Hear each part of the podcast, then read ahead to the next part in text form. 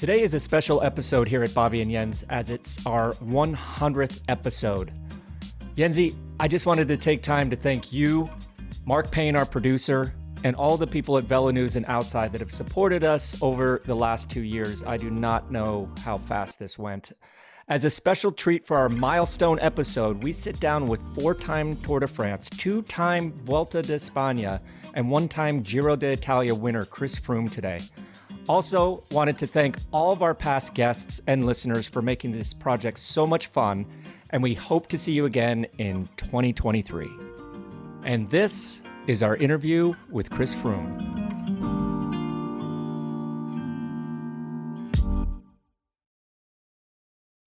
Okay, everyone, for our 100th episode, we have a very special guest here on Bobby and Jens. Chris Froome, welcome to the show. Hey, guys. Thanks for having me on. You know, Christmas is in the books. What do you got planned for New Year's Eve? Yeah, I guess typical bike riders, New Year's Eve. Not really much going down, especially with Down Under, just on the cards as well for me. So it's I'm in full steam training at the moment and trying to get ready to go down to Australia. So you enjoy as much family time as you can, because you'll be gone for what, 2 weeks? Or how early do you fly over there? So I'm actually going to leave probably straight after New Year, on the 2nd, well, 1 day later, get down to Australia a little bit earlier, at least do a good 10 days out there before the sort of running to Down Under, try and get acclimatized to the heat out there. I'm actually gonna probably stay away for the best part of 5 weeks, actually, all through January into February. Stay in Australia, try and get a bit of training in. I'm gonna go do Cadell's race as well. That's on the plan. Just try and get as much warm weather training as possible. I've always been a rider, I think, who struggles in colder temperatures. I've always had chest issues, and I've always had complications in the cold. I always find I don't respond as well, and I tend to get sick very easily. So the best plan of action for me is to try and avoid the cold altogether and get down somewhere warm where I can just put in 30-35 hour weeks of training where it allows. Obviously, it's going to be a bit tricky around the actual racing itself. But my main purpose of going down to Australia is just to do a big block of preparation, really. That was always such a great race to go to. I know I did it with you, Jensi, when Stuart O'Grady was our teammate, and now he is the race organizer of the whole thing. So it should be a great event. It's obviously their summertime, so like you said, Chris, you're going to get a lot of nice, warm weather riding. What was the other option if you didn't pick the Down Under trip or schedule? What will the rest of your teammates be doing that during that period? So I think there were two other options. One was to go down to Argentina and do the Tour of San Juan, which I think was pitted to be more of a sprinters kind of event, maybe less of a place to go and train. I don't know. I've never actually been training down in Argentina, so I don't really know what's possible out there. But so San Juan would have been an option, and also the team, the guys who aren't in San Juan or Down Under, is doing a small camp for the guys in I think in Alicante or somewhere in Spain through January, and then the guys will probably start off racing in the Mallorca races or heading to the early season Spanish races. So a typical cyclist question. How do you feel in terms of preparation right now compared to last year's? And what do you want to focus on when you get over there? You need more intervals, max power, endurance power, building up the miles, or where's the plan? What's the idea of the next months? I think certainly for me at the moment, I think the biggest goal for me at the moment is just to try and stay healthy, get as much volume in as possible, just try and set up a really good platform going into the season. I'm not too bothered about results right now, or trying to get into race fitness very quickly. I'm looking at the season as a bigger picture, and I want to get into the season with a with a really good base, a platform that I can work off and start building into once the more serious racing starts later on. Okay, so if this race is stage one of your preparation, what are your objectives for the 2023 season? I mean, a lot for us, I guess, as a team at the moment is a little bit up in the air in terms of the wild cards for the Grand Tours. I mean, there's no beating around the bush. I mean, the Grand Tours for me is where it's at. That's what keeps me going at the moment and keeps me racing. I mean, I wouldn't be able to think of the season without Grand Tours, if I'm honest. So obviously the relegation, the whole relegation situation throws a bit of a spanner in the works in terms of our planning. But we are very much hoping to get a wild card to the Giro d'Italia and also for the Tour de France at least. But there's no guarantees, I guess. So I think that's probably only going to be decided later on in January, February, the wild cards. I'm not 100% sure when that's announced. But ideally, I'd like to build up towards the Tour and have that as the big goal for me next year. So if we want to go back about 25 years or 30 years, when and how did you ever get introduced to cycling? Yeah, so I mean, I guess I fell in love with the bike when I was growing up in Kenya, in East Africa. The bike to me, it had nothing to do with racing to start off with. It was just the love of being outdoors, the love of, as a young kid, as young as 5, 6 years old, being able to get around on my own, to go and explore the world. Back then, it was pretty safe for a kid growing up in Kenya. My parents basically let me go out on the streets from a young age, and the only rule I had was to be back before dark. So going out on the bike for me was basically getting to explore the world, getting to meet people, getting to go places, getting to go to my friends' houses without having to ask my parents, can they take me there or anything. So I guess for me, the bike was just independence, and it was my wings. And it was only really as a teenager, when I went down to boarding school in South Africa, that I was exposed to the professional side of cycling and seeing the Tour de France for the first time. I only saw the Tour de France maybe at the age of 16 for the first time. And I was blown away. I was just like, wow, that looks pretty cool. I remember at the time it was Lance and Ivan Basso battling it out in the mountains. You guys were probably there too somewhere. And I can just remember just being blown away at the sport, just thinking, wow, that looks incredible. I want to do that one day. And I think that's when, I guess, that fire was lit for me, that I started reading up about training and trying to figure out how do I get myself to be a professional cyclist. And that was, I mean, it was a bit of an unconventional route. I had to jump through a lot of different hoops to try and get over to Europe for the first time, and to try and get the attention of someone on the world scene to try and get my first contract. But I think it all started, I guess, just having that love for the bike as a kid, and then being exposed to the professional side as a teenager. Well, as many of our listeners probably know already, Chris has written a book quite a few years ago called The Climb, I believe. And there are some just amazing talk about having to jump through hoops to get to where you are. Is an understatement, to say the least. But did you know when you came over with, what was your first team, Konica Minolta, like back in 2007? Did you know when you came over in 2007 that you would become the rider that you became?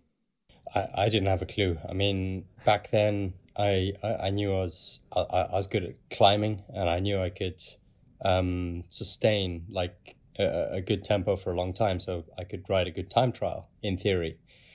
But aside from that, no. I mean, I obviously watching the sport and being a fan of the sport as a youngster getting into it in my teenage years, I made this goal to myself. One day I want to try and win a mountain stage of the Tour de France. That was what I wanted to do.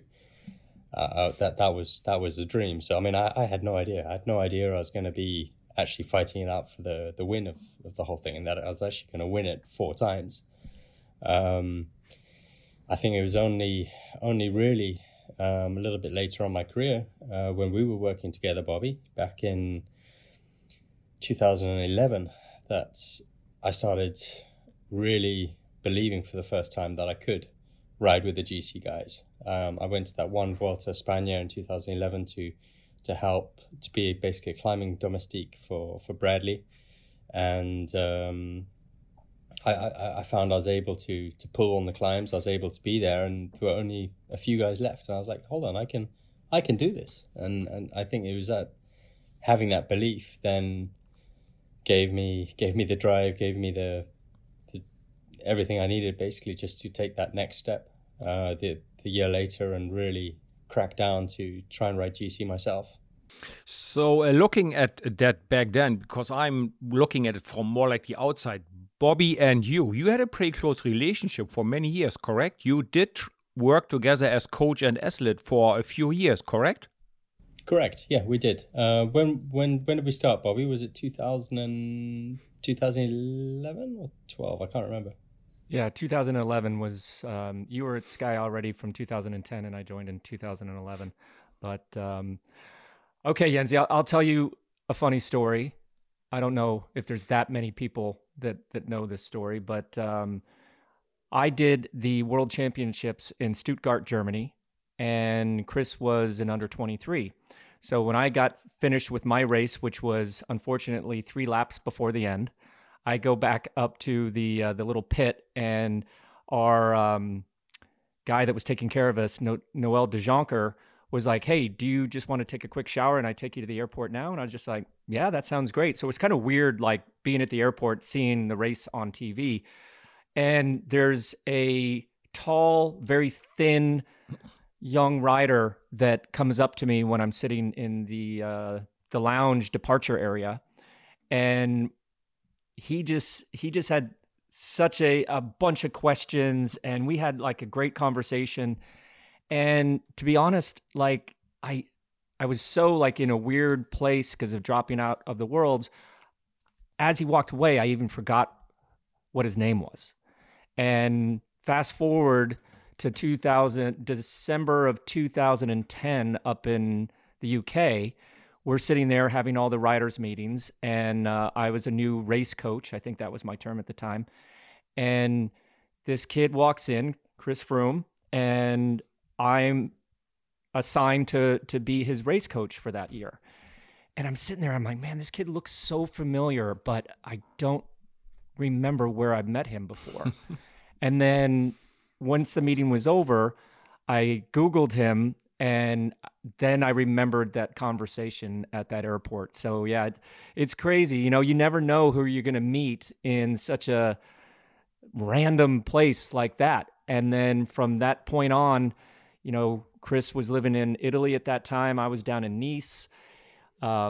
Very funny story, which will probably take too long of what happened there. But next thing you know, Chris is living down in Monaco, and, you know, we're working together, going to the races together. And yeah, that was just good times there. Good times there. But to be honest, yeah, to be very honest, Chris had the talent, and I didn't do anything special there. The one thing that I saw that Chris needed, which was what I needed when I was his age, was just to kind of get things in order a little bit. Because when you're young, you're just kind of going all over the place. You know, you don't know about nutrition. You don't know how to do your banking. You know, you don't know how to, you know, get a phone in your new apartment, right? And I just think that we hit it off from like a big brother, little brother level there. And it wasn't so much about getting you you know, doing specific stuff on the bike. It was just kind of making your life a little bit more calm off the bike. And to see you succeed in the way that you did was absolutely fantastic. But you already mentioned the 2011 Tour of Spain.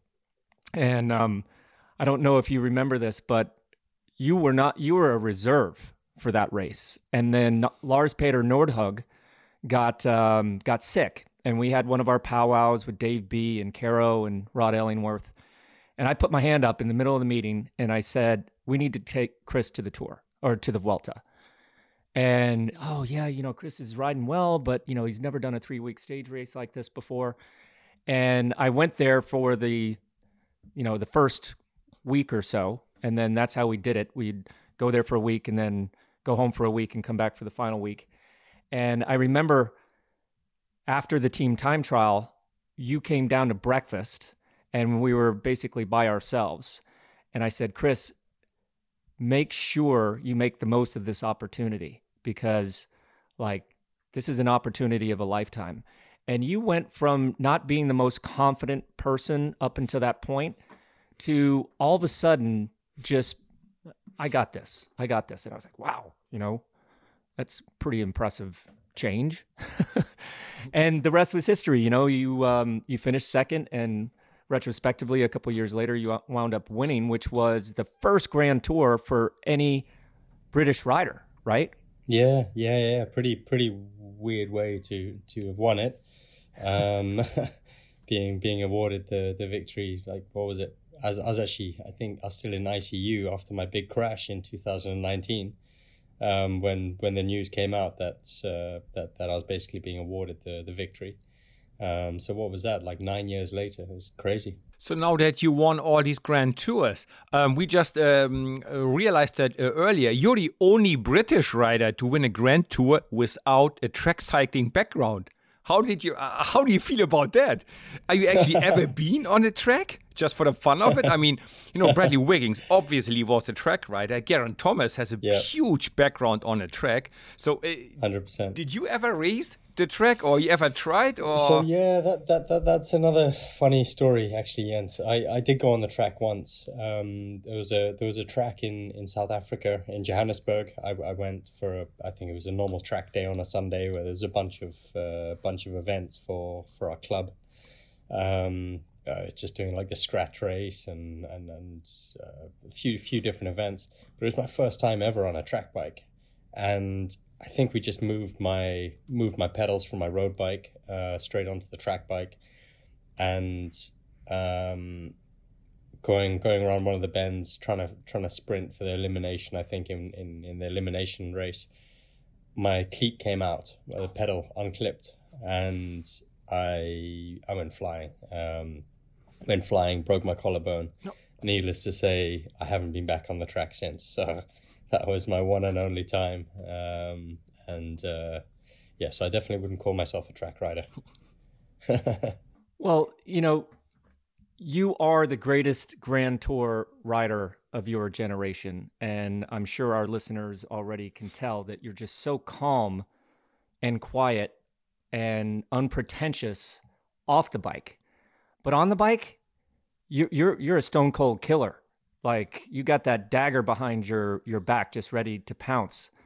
What switch flips when you go from off the bike to on the bike? Yeah, it's interesting. I mean, I almost feel as if if I could sort of diagnose myself as having a split personality disorder, it'd probably be not too far from the truth. But I do feel as if.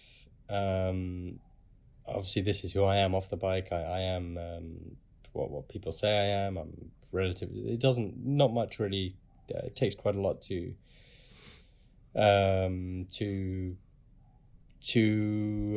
anger me or disturb me or anything. I mean, I'm a pretty relaxed guy. But on the bike, yeah, I mean, that's racing. And I feel as on the bike, I'm a completely different person. So there's no, there's basically no stop that won't be pulled out. And I apply that to my training as well. I mean, I feel as if that's really the part of the sport that I love, and I really, it's the sacrifices. I mean, of course it's tough. There are tough sides to being a professional cyclist. It's a lifestyle. I mean, you guys know better than me. It's 24/7. It's the way you live. It's not just how you train. It's everything. But I do feel as if when I'm on the bike, a different side of me comes out, and it's a more sort of, how can I put it, primitive side of me. It's just like almost like an animal instinct, I guess. And it's racing, it's bike racing, and yeah, you can't be a gentleman on the bike sometimes. You've got to race. You've got to beat the other guy to the line or whatever it is. Do you think it's a part of your African heritage in you? Is that the wild continent in you? You're bringing up in Africa, hey, go for the kill and take it. Would that have something to do with it? Or you just experience, hey, the one who takes initiative first, who really acts like he wants it, gets it in the end? Or is it just your upbringing, your youth in Africa? I think there's been a common sort of theme throughout my career of, if you want something badly enough, you're going to make it happen. And that, I guess that's how I feel about racing as well.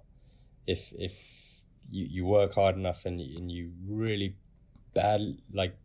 so badly want to succeed and win, then you're not going to let what someone thinks of you or what someone says about you on the bike change that. So like you said, it's basically gloves off and full gas for the win.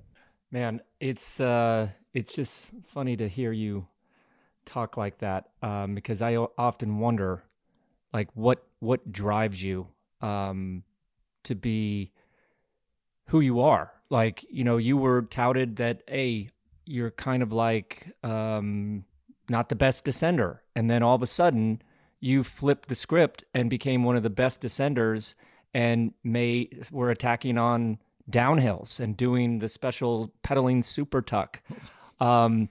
So when you find a quote unquote like weakness, how do you overcome and succeed in turning that weakness into a strength? What is it inside of you that you focus on?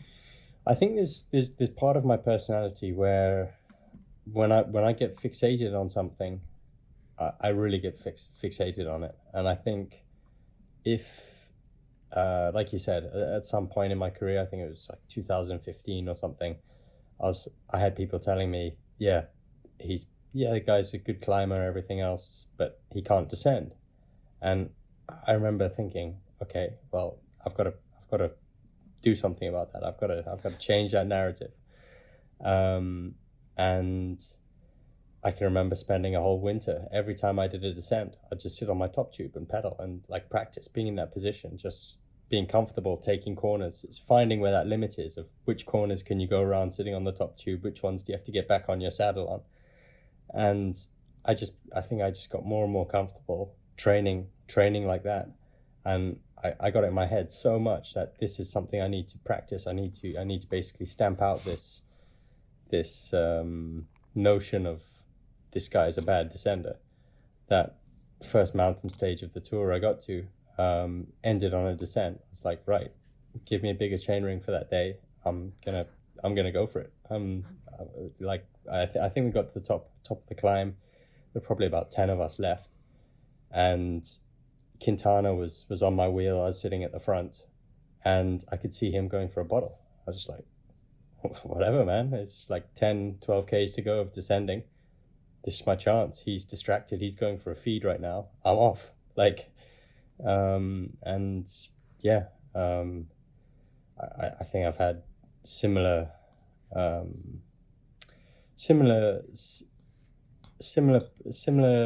stories throughout my career. I mean, I remember the one year in 2014 when I broke my wrist the day before the cobbles, and everyone was saying, "Oh, he can't ride cobbles."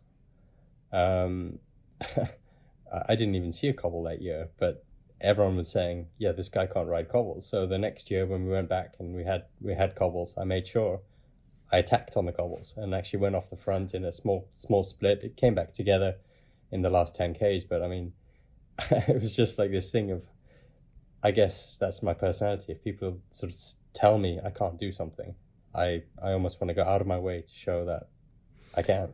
I think that's what makes a champion. I was always too nice and friendly and too normal, you know. I didn't have that, you know. So it's fantastic to hear. So Chris, my favorite moment of you was probably that attack in a crosswinds close to the finish in the Tour de France. You and Peter Sagan, you in yellow, Peter Sagan in a world champion jersey, two of the absolute superheroes of that time, attacking, what was it, like 10K to go? It was like, I was commenting on it and I was like, oh my God, I have such a fan moment. I was so awesome to watch you guys putting the hammer down. And the other people saw it coming, but nobody could respond. So for me, that was the best moment of your career. But what do you think about it? Was that as special for you as it was for me, or just another day in the saddle? Yeah, I mean, that was a pretty special day, and a day that I'll definitely never forget. And it, just in how it happened as well, it was so impromptu. It just happened. I mean, obviously everyone thought that day was going to be a sprint finish. But it had been a really nervous day all day with crosswinds. There were sort of guys fighting for position all throughout the stage. And I think we got to those last 10Ks and there were very few guys with fresh legs who had been protected the whole day. So I'd say a few sprinters and a few GC riders who basically hadn't touched the wind at that point. And we got to this roundabout where it was clear the wind was coming from the left. We all went round the roundabout on the right. And it was clear the bunch was basically in one line. And I was up front just trying to stay out of trouble and be in the right place at the right time. And all of a sudden, Peter Sagan took off up the road with, was it Bodnar, I think, his teammate? I think it was Bodnar. And I saw the two of them going, and I was just like, whoa, yeah, it's chaos in the peloton right now. So I was like, okay, let me follow and see what happens. And I remember I jumped across, and a few seconds later, Geraint Thomas also, I think he was with me. So it was now Peter and a teammate and myself and a teammate. So it was like, hold on, there's four of us here. The peloton splitting behind, this is it, let's go. Like, and I can just remember being amazed at Peter Sagan that day. I remember getting on the bus after the finish and saying to my teammates, man, it was like riding with a motorbike that day. Every time he came to pull, it was like the speed went up 5Ks an hour. It was just something else. I can remember coming into the last few hundred meters thinking, yeah, of course he's going to beat me. But I was like, I'm not going to give it to him either. I'm going to try and sprint. And I think he was actually trying to give the victory to his teammate for some reason, as a thank you for something. But yeah, I started sprinting and very quickly Peter just flew past me. Do you have a favorite victory? I mean, you said earlier that when you first started, you knew you were a good climber, and you confirmed that time after time after time, not only in the Grand Tours, where I think you've won, what, 7 stages in the Tour, 5 in the Vuelta, at least 2 that I know of in the Giro. Do any of those stand out to you as being above the others? I think the one that really sticks out for me in my career to date is the stage 19 of the Giro in 2018. I mean, the Giro for me was always going to be the Grand Tour that was going to be the hardest to win. It was more unpredictable. It's more like a series of one-day classics more than a Grand Tour, in my opinion. It's less controlled. The style of racing feels like it's more like a classics type event rather than the Tour de France, which is it's quite controlled. Vuelta is also different. I mean, you know where the racing is going to happen. Either you have the legs to be there or not. But the Giro is the one for me that was always going to be the joke. It was always going to be the tough one, and it started off really badly for me in Jerusalem, over in Israel. I crashed in the recon of the TT, and I hurt myself. I wasn't feeling good. I really hurt my knee. It was swollen. And for the first 2 weeks of the Giro, I was just hemorrhaging time. I think I was about 4 minutes down on GC coming to stage 19.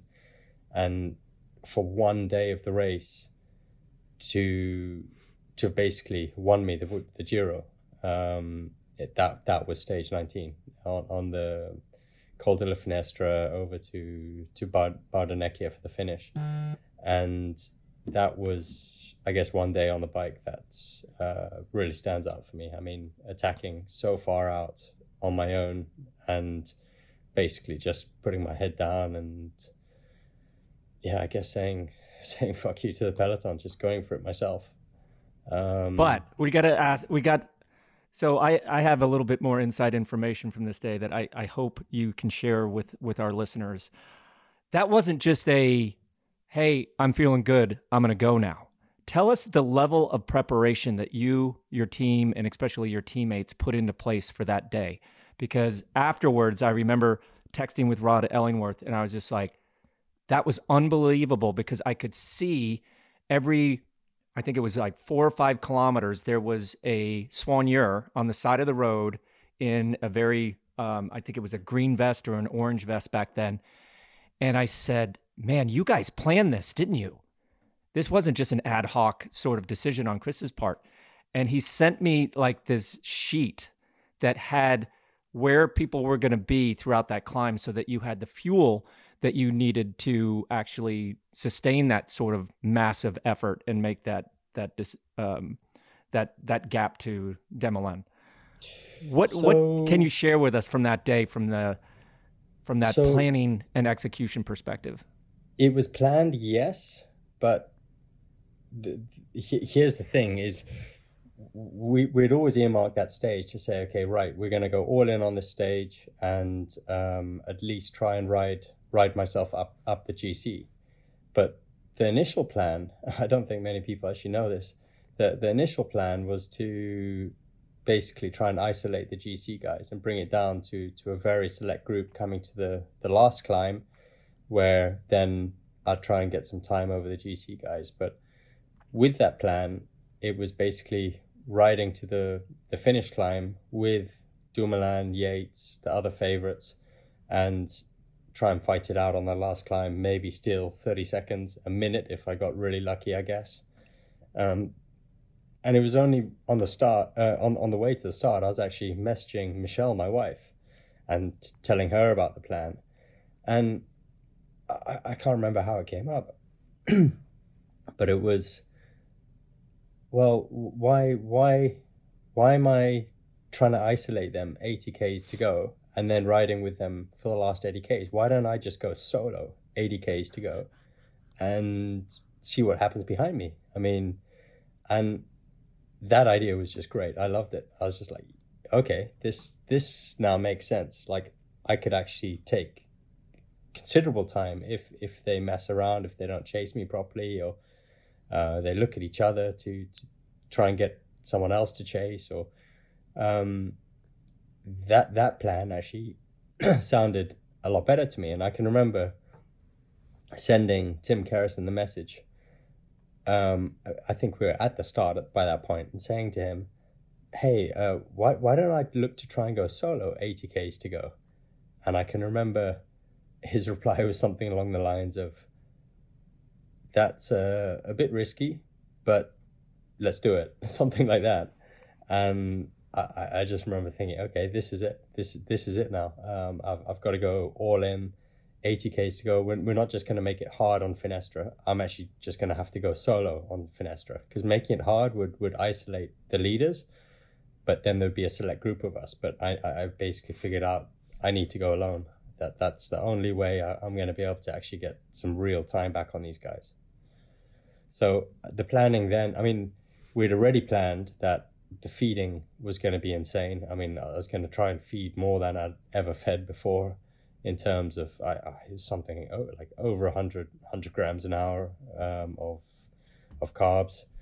And I can actually remember almost feeling sick going to the start. I'd eaten, I can't remember what it was. It was over over 500 grams of rice, which is just a mountain of rice, for breakfast. And I just felt bloated. I felt almost sick going to sign on, but I was so glad, obviously, by the finish of that day that I had fueled that way, because I was completely empty at the finish. And had I not fueled the way we'd planned, I don't think I would have made it without basically just blowing up. Before I come to my next question, a quick add-on to this. You sure had to say thank you to your team that day as well, right? Because they rode a killer tempo all the way, already making the peloton stretch out smaller and smaller and smaller, prepare your attack, right? The entire team was involved in it, right?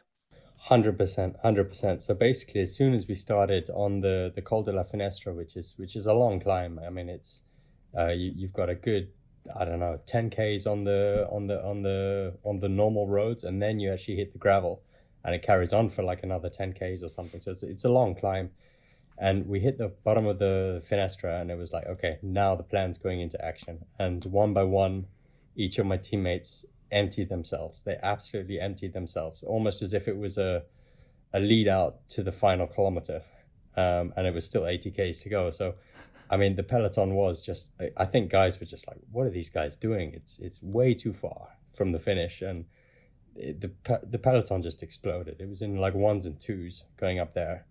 And it's been quite funny now, years later, getting to speak to some of my teammates who are Israel Premier Tech on that day, who were basically just trying to make time cuts for that stage, and hearing some of the war stories from further back in the race. It just sounded like it was carnage everywhere on that stage, because of the way my teammates basically went into that climb and just destroyed the peloton.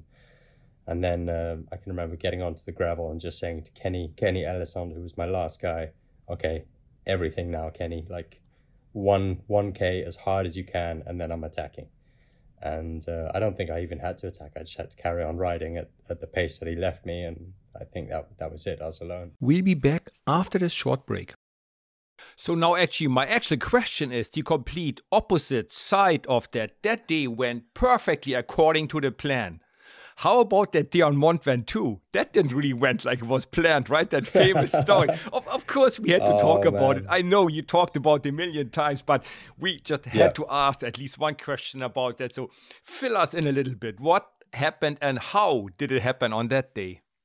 Yeah, I mean, that was chaos. I mean, already from the morning, they had to change the finish, to move the finish to Chalet Renard, which is sort of like the... what is it, 2/3 of the way up Ventoux or something, or just over the halfway mark of Ventoux, because it was too windy that day. I think there were winds over like 100 kilometers an hour or something that day up at the top. So everything had to be moved down the mountain in just a few hours. And basically it condensed all the fans into a much smaller area. And I don't think there were barriers where there were meant to be barriers coming into the last couple of Ks. And anyway, I think I was feeling good on that day. I wanted to go for it. It was Ventoux. I'd won there before. And I think I attacked a few Ks from the finish. Richie Port and Balko Mollema had come with me. And the three of us were just riding. I think it was just over a kilometer to go. And I think the crowds were just too thick for the motorbikes to get through. And so riding obviously at race pace, the motorbikes just suddenly slammed on brakes in front of us. And I think Richie was the first to, he was first just to pile into the motorbike. I piled into Richie. Mollema went into the back of me, and then even the motorbike that was filming us behind us drove over the back of my bike and broke my rear stays. So got up to try and get going again. I saw straight away my frame was broken. I was like, damn. And I know the support cars were nowhere close by, because we'd just attacked. So there was still a peloton of the GC favorites, like, I don't know, 30 seconds behind us. And I knew the cars would probably only be behind that group. And I knew there was just over a K to the finish. And it's like, this was chaos where we were standing. It was just, there were so many people, spectators in the road with us. I was like, man, there's no way I'm going to get a bike here. So natural instinct, I was just like, okay, I've got a kilometer to go. If I can even just do 200-300 meters of that by foot, I'm going to be close to the finish by the time the car comes. So I'm just going to keep going forward. Just picked up my bike, carried on going. And then I figured, why am I carrying a bike? It's useless to me. It's broken. The frame is snapped. So I just ditched the bike.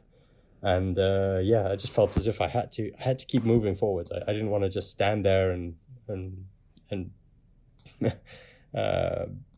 nothing to do. So I guess, yeah, naturally, I just wanted to keep moving. Somebody told me that, obviously instinct takes over in a situation like that. But somebody told me, or I read it somewhere, where it was more of like a survival thing, because like you said, where you stopped, there was a bunch of people, and was that part of your plan, was just to get out of the fray of people? Because let's face it, back then, the French public were a little, I think, jealous of not only you but the entire Team Sky back then, and there was documented things that wasn't the best for fans to say, do, throw on you, that sort of thing. Was that part of it? Because let's face it, I don't think any cyclist likes to really run, especially uphill in cleats. Was that at all like a instinct of survival for you? So, I mean, you're completely right. There were some extremely nasty things happening on the roadside that, I mean, we didn't even go into at the time publicly, because we didn't want to draw attention to it. I mean, guys, my teammates, we were being punched basically on a daily basis, going through the crowds. But at that point, that wasn't really a consideration for me. It wasn't really, I need to get away from these people because they're bothering me or harassing me. It was more, I need to get away from these people so I can get a bike, because while all these people are standing in the road here, my car's not going to get through. So better I run a little bit further. Maybe there's going to be barriers. I'll have more space. Whatever it was, I wanted to keep going towards the finish. To basically save time, and I wanted to get away from the people so that I could get a bike safely. Where I was, I didn't think I'd be able to get a bike because the car wouldn't be able to get through with all those people. So running is not exactly our second nature as a cyclist, right? I mean, like the old cyclists used to say, a cyclist is on the bike. If he cannot ride, he's laying down. If he cannot lay down, he's sitting. If he cannot sit, at least he's standing still. Walking and running is the last. Did you have any sore muscles or any aches in your legs running in running shoes, in cleats, uphill? Probably haven't been running for the 6 months before that day. So did you had any muscle issues the next day after that, or it all swept away by the adrenaline? I probably was a bit stiff the next day, but it was probably more from crashing into the back of Richie in the motorbike than I probably didn't put it down to the running. But I mean, I think I was only running for about 2 minutes or so, and then the neutral car came and gave me a BMX that didn't fit, and then eventually the team car caught up and got my spare bike to me. But yeah, I don't think the legs were sore from running necessarily. I actually did quite a bit of running previously in my career, and even now in the off season I do a lot of running, and even during the season sometimes as like a warm-up in the mornings. I go out for a little like 20-30 minute run as well, so I enjoy running. Well, his name has come up a couple times, and I'm glad it did, because Richie Port also lived with you in Monaco back in the in 2011 12. I mean, you guys lived there basically your whole careers, but you guys had a unique relationship. And when I was working with both of you, I referred to you guys quite often as the twins. And you guys are not at all similar, but at the same time, you guys were very driven, young, living in Monaco. So you spent most of your career with Richie. And Richie, we had him on our podcast recently, and he's happily retired now, on his way down to Tasmania to kind of hang out. But so you guys worked very well together. And then he switched teams to kind of try to take that leadership role.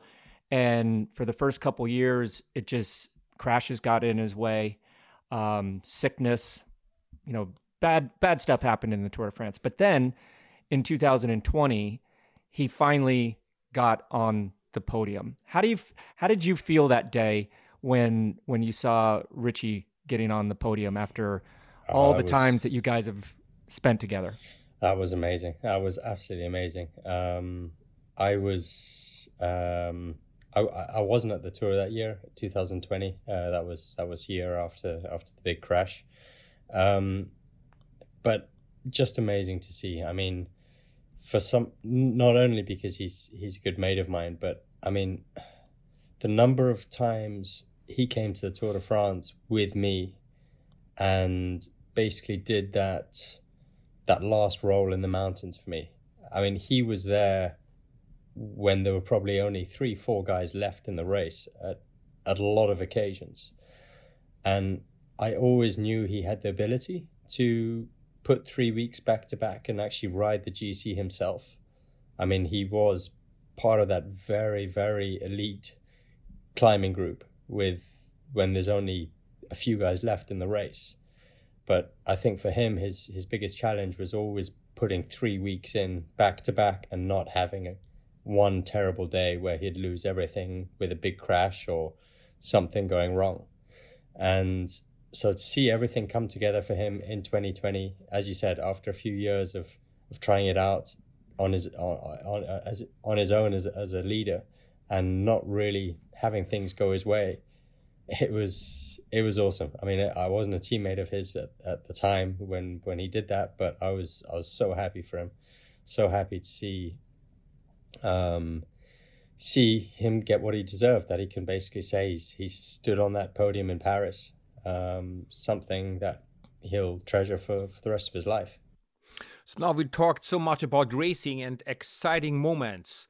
On the other side, what makes you relax? What do you do after racing, after training? You read books, you do Netflix, you go fishing, or what makes you relax? What makes you happy in your downtime?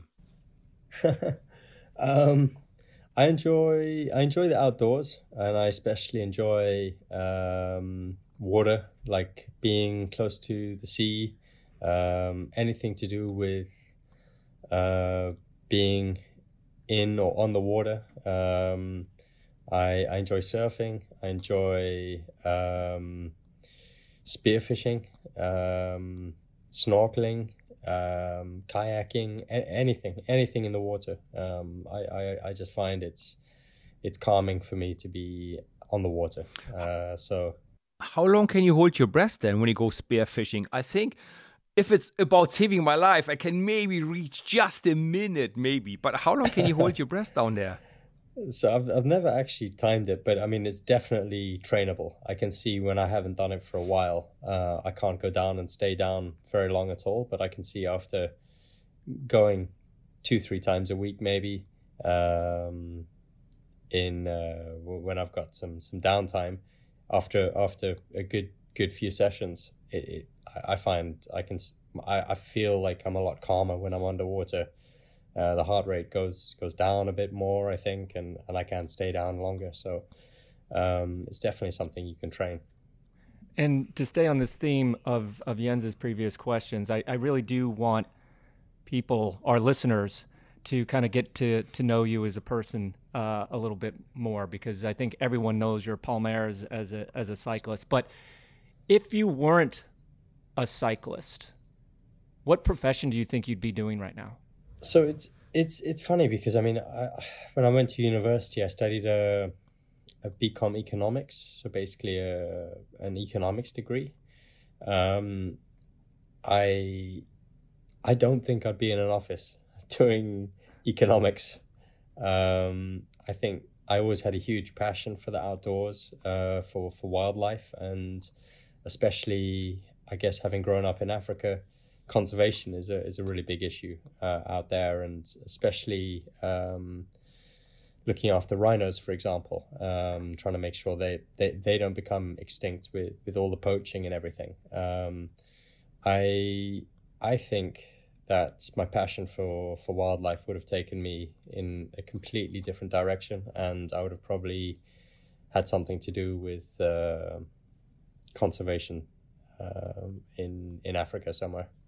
See, my answer to this question always is I would love to be the assistant of Sir Richard Attenborough, making, you know, animal documentations. I would love to be working with him. The man is a legend. So that goes somewhere in the same direction, like you. Yeah. Yeah, that guy's my hero. So, yeah, that would have been my dream job. 100%, Yancy. Well, what's your favorite sport to watch as a spectator then? I mean, everybody watches you all the time. What's the one that you really like to watch yourself? So I'm not big into football or soccer, as you call it over in the US. I do, however, enjoy watching rugby. Rugby is the one sport I could sit down and happily watch a good game, especially sevens. I find sevens rugby is a very, it's almost a very niche. It relies a lot more on fitness, tactics, technique as well. I enjoy watching rugby. I guess that was the sport I played at school growing up, and I've always, I guess, enjoyed watching a good game of rugby. I must say, every now and then I do watch highlights of Iona Lomu. That guy just was a legend in the sport, right? He was probably one of call him the GOAT, the greatest of all times in his sport. Unfortunately, he passed away too early, but he was a hero for me, I have to say. Oh, that guy was an absolute monster, 100%. So, Chris, how and when did you meet your wife? So we met back in... I think we were actually introduced by Daryl Impey way back in South Africa while I was still studying in South Africa. But I guess we only became an item in about 2010, I think, when I joined Team Sky and moved from Italy over to Monaco. She was in IT, doing basically programming, IT stuff. And what I loved about her when I first met her was just how independent she was. I always knew that having the dream of being a professional cyclist, I would need to be with someone who was extremely independent, able to stand on their own 2 feet, and basically be able to sort themselves out 2/3 of the time while we were away racing, training, everything else. And I loved how independent she was, and how basically capable she was on her own. She didn't need, she wasn't reliant on her parents or anyone to prop her up. She was very driven. She knew what she wanted to do. And I guess we stayed in touch over the years. And she moved over to join me in 2000. I think it was 2010, if I'm not mistaken. I think it was 2011, because I have a little input into the story as well. Oh, okay. So we were at one of the last races to prepare the Tour of Spain in 2011. And after the race, you know, I get all the SRM boxes and I go to the back of the bus and upload them and everything like that. And I come out like 45 minutes later and you are still sitting in the bus, like no shower, you know, well, you probably had a shower, but like the massage was probably going on. And I'm like, Chris, you know, you got to get back in the hotel to recover. And you're like, oh, I'm just texting this girl right now. And I was just like, wait, that was the first time you ever mentioned a girl to me. And we had been working together for that whole year. And you showed me a picture of her. And I said, well, Chris, after the season, when you go back to South Africa, you definitely have to meet, you know, this woman. And yeah, the rest was history. I remember she came up and you guys have been together ever since. But now you have 2 kids. Tell us a little bit about your kids. Yeah, they're great. So we've got a 7-year-old Kellen and a 4-year-old Katie. They're amazing. I mean, there's nothing. What I love most about my kids is they just don't get cycling. There's nothing that they don't really follow the racing, or that they're not asking me about cycling stuff. I get in the door and it's basically just pulling them apart from ripping each other apart most of the time. But it's brilliant. It's a great way for me to, when I get back from training, just completely almost forget about cycling for a little while.